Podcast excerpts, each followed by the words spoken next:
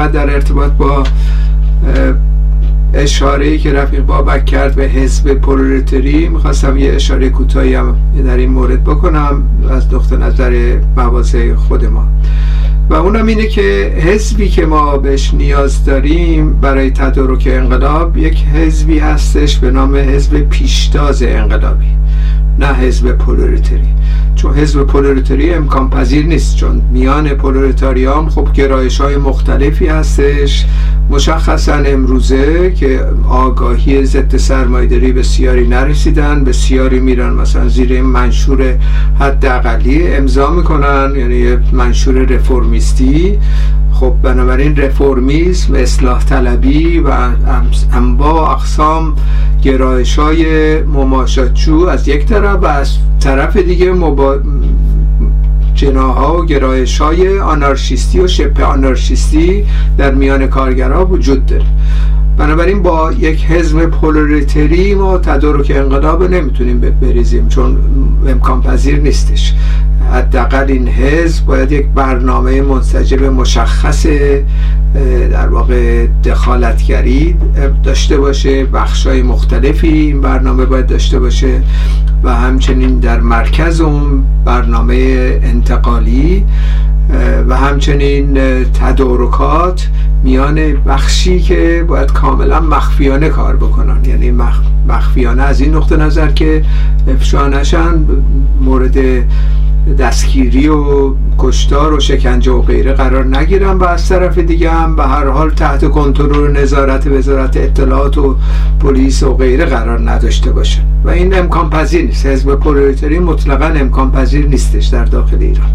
اما حزب پیشتاز انقلابی حزب پیشتاز کارگری امکان پذیر هستش. تجربهش هم داشتیم و این برای آغاز باید این هسته ها ساخته بشن که هسته ها دارن ساخته میشن و به هر حال دخالتگری های مؤثری حداقل تو این 6 ماه در گذشته مثلا یه حدود یک سال دو سال گذشته بیشتر داشتن. از قبل هم دخالت هایی شده.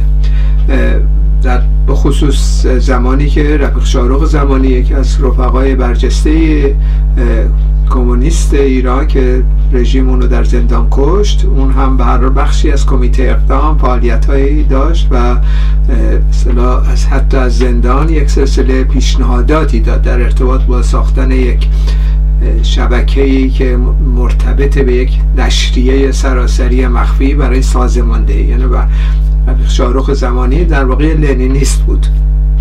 برخلاف این جریاناتی که حالا به حال گرایش های رفرمیستی و غیره پیدا کردن. ولی به هر حال در این همچه شرایطی ما نیاز به یک حزب اخص داریم. تشکیلات اخص داریم. و این تشکیلات اخص در واقع این تدارکات رو فقط می‌تونه بریزه دیگه. یعنی تدارکات پیش انقلابی رو. تا زمانی که اطلاع انقلابی آغاز بشه و شوراها شکل بگیرن به شکل خود, خود انگیخته و خودجوش منطقی هستش. دارای بسیاری از اعضا خواهند بود. گرایش های مختلفی در شورا خواهند بود. منتها این حزب اخص باید در واقع حامل یک برنامه اخصم باشه دیگه. و از این لحاظ تعدادش مهم نیست چند نفر باشن تعدادش حداقل از پیشتازان کارگری که در سطح عملی نمایندگی می‌کنن هزارا کارگرو.